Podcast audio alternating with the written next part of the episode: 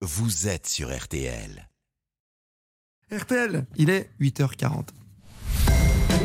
RTL Matin, bien chez soi. Retrouvez dès maintenant en kiosque Bienvenue chez vous by Stéphane Plaza, le magazine qui vous dit tout pour réussir votre projet immobilier. Bon réveil, bonne matinée. Stéphane Plaza nous rejoint donc. Bonjour Stéphane. Bonjour Christophe. Ça tombe bien, on a envie de préparer des petites tendances. Hein ah oui. Oh oui, parlons d'écho et c'est une chronique spéciale fête de fin d'année que je vous ai préparée.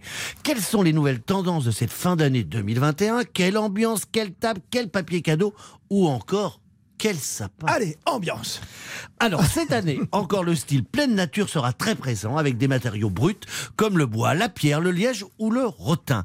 Il donne à votre intérieur une atmosphère chaleureuse et accueillante, une ouverture sur l'extérieur synonyme de pureté et de lumière comme nous deux.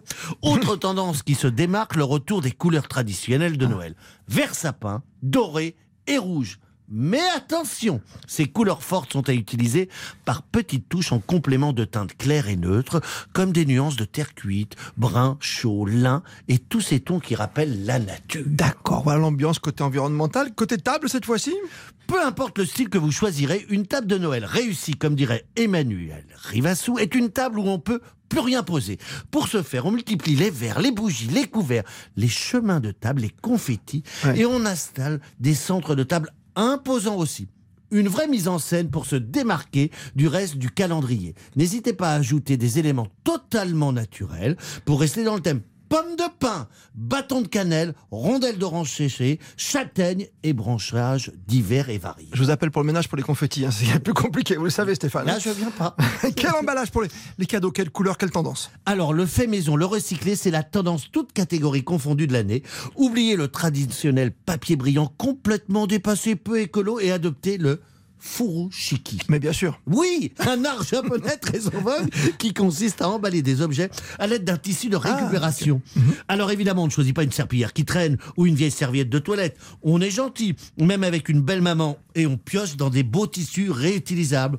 Pour les techniques de pliage, vous les retrouverez sur Internet et vous m'en direz des nouvelles, monsieur. Très bien. Euh, l'ambiance, la table, l'emballage cadeau, il nous reste le sapin.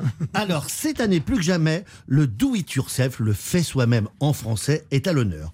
Ouvrez grand vos oreilles, le fils de fleuriste va vous donner les meilleures astuces.